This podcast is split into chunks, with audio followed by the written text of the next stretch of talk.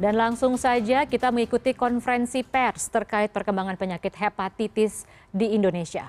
Ini bukan disebabkan oleh virus eh, hepatitis A, B, C, dan E ini. Dan lebih khususnya lagi, dia khusus menyerang anak-anak di bawah usia 16 tahun, tapi lebih banyak lagi pada usia di bawah 10 tahun. Nah, dari uh, dari apa yang kita sudah ketahui mengenai hepatitis akut berat yang belum diketahui penyebabnya ini, kita melihat dari laporan-laporan kasus yang sudah ada bahwa laporannya itu mulainya dengan gejala gastrointestinal terlebih dahulu, seperti misalnya diare, mual, muntah, sakit perut, yang kadang-kadang disertai dengan demam ringan. Lalu kemudian berlanjut dengan gejala yang ke arah hepatitis, yaitu anaknya mengeluarkan buang air kecil seperti teh, buang air besar dempul pucat, dan matanya atau kulitnya kalau diperhatikan berwarna kuning. Pada saat itu bila dokter memeriksa kadar SGOT atau SGPT yaitu enzim hati uh, didapatkan salah satu atau kedua uh, enzim ini meningkat di atas 500 international unit per mililiter. Nah, bila berlanjut lagi gejalanya, pasien akan mengalami gangguan pembekuan darah dan selanjutnya akan terjadi penurunan kesadaran yang dapat berlanjut menjadi uh, kematian bila pasien tidak dilakukan transplantasi hati. Apa saja yang harus dilakukan jika uh, kita uh, menemukan ada tanda-tanda atau gejala hepatitis seperti ini? Yang pertama adalah kita perlu waspada ya untuk para orang tua harus waspada bahwa ada penyakit yang yang memang berbahaya tetapi dengan kita waspada diharapkan kita tidak mendapatkan anak-anak kita dalam kondisi yang berat tapi kita mendapatkan pada kondisi yang awal yang memberi ruang untuk dokter menolong pasien lebih banyak. Apa saja gejala awalnya? Gejala awalnya adalah gejala saluran cerna. Jadi kita mesti waspada kalau anak-anak kita mengalami gejala saluran cerna seperti tadi, yaitu gejala diare, mual, muntah, sakit perut, atau demam ringan. Uh, dan sudah memikirkan bahwa ini ada kemungkinan bisa mengarah ke arah hepatitis akut berat yang yang belum diketahui penyebabnya itu. Bawalah anak-anak kita ke fasilitas kesehatan terdekat untuk mendapat pertolongan dari tenaga kesehatan yang mereka akan memikirkan untuk apakah perlu diperiksa lebih lanjut untuk mencari kemungkinan perjalanannya menjadi uh, hepatitis akut berat yang tadi kita bicarakan. Jadi jangan menunggu sampai gejalanya sampai kuning, jangan menunggu sampai gejalanya lebih berat karena kalau lebih berat kita menjadi kehilangan momentum untuk bisa menolong lebih cepat. Apalagi kalau sampai sudah terjadi penurunan kesadaran, uh, ini akan membuat uh, dokter hanya sangat kesempatan untuk menolongnya menjadi lebih sedikit lagi uh, untuk menolong anak-anak kita tidak terkena uh, sampai menimbulkan kematian. Karena itu kita perlu bersama-sama uh, uh, bersama-sama bekerja sama antara uh, pelayan pelayanan kesehatan eh, dokter-dokter pelayanan kesehatan baik di puskesmas dan rumah sakit terdekat untuk bisa menemukan uh, gejala dini dan lebih cepat lagi menolong memberikan pertolongan. Ada beberapa uh, cara pencegahan yang bisa dilakukan kalau kita mencurigai kalau kita ingin menghindari menghindarkan anak-anak kita dari hepatitis akut yang berat yang belum diketahui penyebabnya ini. Sampai saat ini yang meskipun belum diketahui penyebabnya, tetapi ada beberapa virus yang diduga berperan. Beberapa virus itu misalnya adenovirus tipe 41, SARS-CoV sendiri juga diduga, eh, juga ada virus EBV, ada virus CMV, dan lain-lain. Nah, kebanyakan dari virus-virus yang yang diduga ini eh, menyebab penularannya melalui saluran cerna dan saluran nafas. Karena itu pencegahan yang bisa kita lakukan adalah uh, menjaga jangan sampai anak-anak kita terinfeksi virus melalui jalan masuknya virus. Yang pertama untuk menjaga dari saluran nafas, misalnya kita bisa melakukan uh, tindakan melakukan cuci tangan dengan sabun, terutama kalau saat ingin makan ya atau minum. Hati-hati, uh, jagalah kebersihan dengan cara mencuci tangan dengan sabun dan memastikan makanan atau minuman yang dikonsumsi itu matang dan tidak menggunakan alat-alat uh, makan bersamaan dengan orang lain serta menghindari kontak anak-anak kita dari orang yang sakit agar anak-anak kita tetap sehat. Untuk menjaga uh, infeksinya dari saluran nafas, kita bisa melakukan protokol kesehatan yang umumnya sudah kita kenal untuk pelayanan untuk uh, pencegahan COVID seperti dengan menjaga memakai masker, menjaga jarak dan lain-lain. Nah, pada pada kesempatan ini saya ingin menjelaskan juga bahwa banyak uh, berita bahwa uh, kejadian ini dihubung-hubungkan dengan vaksin COVID itu tidak benar karena kejadian hepatitis akut saat ini tidak ada bukti bahwa itu berhubungan dengan vaksin COVID. Memang ada berhubungan dengan virusnya, tetapi itu pun belum di, belum diberikan informasi bahwa itu berhubungan secara langsung. Jadi virus-virus yang tadi kita sebutkan itu diduga karena karena masih mungkin itu coincidence, masih mungkin itu kejadian yang bersamaan, tetapi bukan sebagai penyebab langsungnya. Karena itu uh, menghubungkan uh, uh, virus COVID sendiri dengan dengan penyakitnya saja sudah sudah belum bisa ditentukan, apalagi dengan vaksin COVID-nya pada saat ini uh, berita seperti itu saya kira perlu diluruskan. Pemerintah sebetulnya sudah melakukan banyak hal untuk mengatasi uh, perjalanan penyakit ini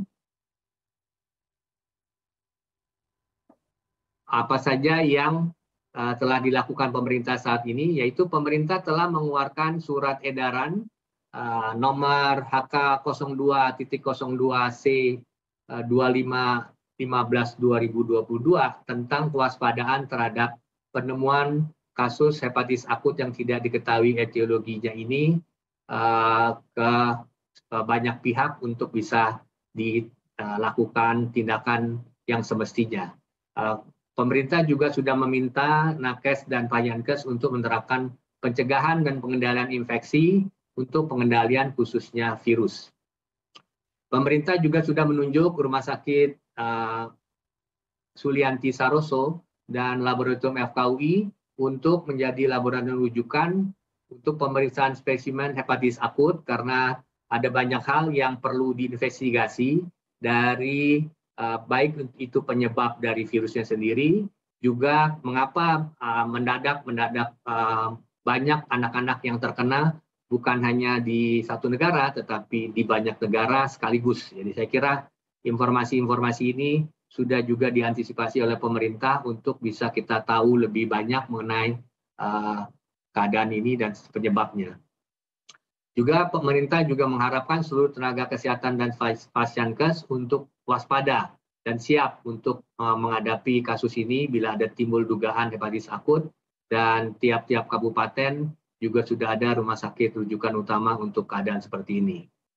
Jadi saya kira ini hal-hal yang penting ya, walaupun kita belum tahu betul penyebab dari virus ini seperti tadi misalnya virus adenovirus 41, SARS-CoV, EBV yang dihubung-hubungkan dengan dengan keadaan seperti ini, tetapi kita sudah tahu kira-kira apa yang mesti kita lakukan, kira-kira sudah kita tahu bagaimana cara penularannya, jadi uh, dan dan juga kita sudah mengetahui bagaimana untuk menangani bila terjadi kasus, bila terjadi kejadian ini dan dan pemerintah beserta dengan jajarannya, rumah sakit dan seluruh fasilitas siap untuk menolong uh, bila diperlukan oleh masyarakat ya. Uh, sebagai akhir kata saya sampaikan kembali bahwa meskipun kita tahu uh, ada hal uh, hepatitis akut yang berat yang bisa menimbulkan kematian, uh, para ibu jangan panik ya.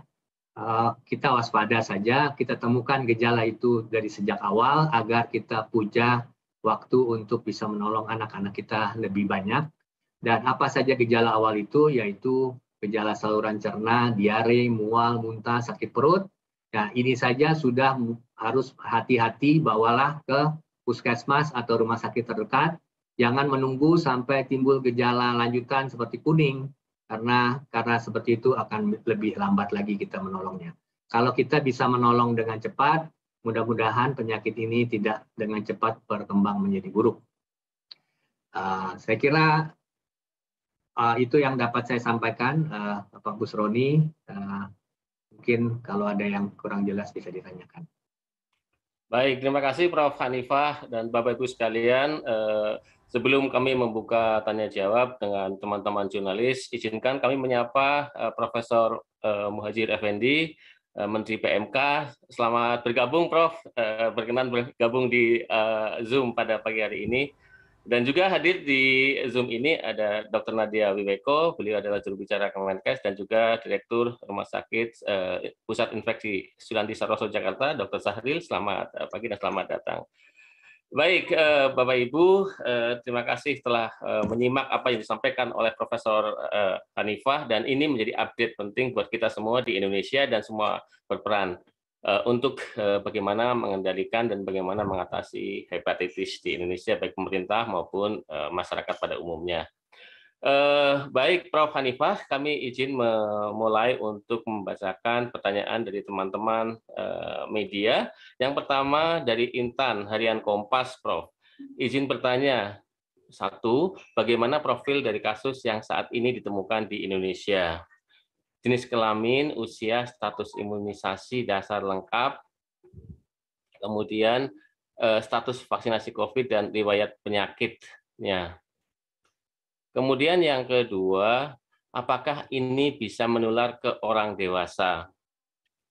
Yang ketiga, tata laksana awal apa Oke, yang satu, Pak. Uh, ya? Mungkin Pak Busroni mohon satu-satu aja takut. Oh, baik, baik, baik, baik, Prof. Satu-satu. Kalau begitu, eh, pertanyaan nomor satu, bagaimana profil dari kasus yang saat ini ditemukan di Indonesia, jenis kelamin dan segala macamnya. Itu, Prof. Nanti kami lanjutkan ke nomor dua. Silakan, Prof. Terima kasih, Pak Busroni. Jadi kasus yang kita sudah temukan ini baru dugaan kuat bahwa ini hepatitis uh, yang berat yang tadi dikatakan uh, menimpa banyak negara. Jadi kasus-kasus uh, ini sekarang ini sedang dalam investigasi tim untuk kita teliti lebih jauh mengenai uh, apa saja yang terjadi pada kasus-kasus ini dan uh, dalam pemeriksaan lebih lanjut mengenai hal-hal tersebut. Jadi saya kira uh, akan terlalu cepat untuk saya sampaikan di sini karena ada tim yang menangani kasus ini yang sedang meramu, menyusun, mengumpulkan data uh, hal-hal yang tadi ditanyakan itu lebih lanjut dan saya kira hal itu akan dilaporkan juga kemudian oleh Kemenkes. Baik, Prof. Uh, kemudian yang nomor dua, apakah ini bisa menular kepada uh, orang dewasa, Prof? Nah, nah dari laporan-laporan di banyak negara itu sudah diteliti bahwa yang kasus yang tertua itu 16 tahun. Jadi tidak ada yang lebih dari 16 tahun.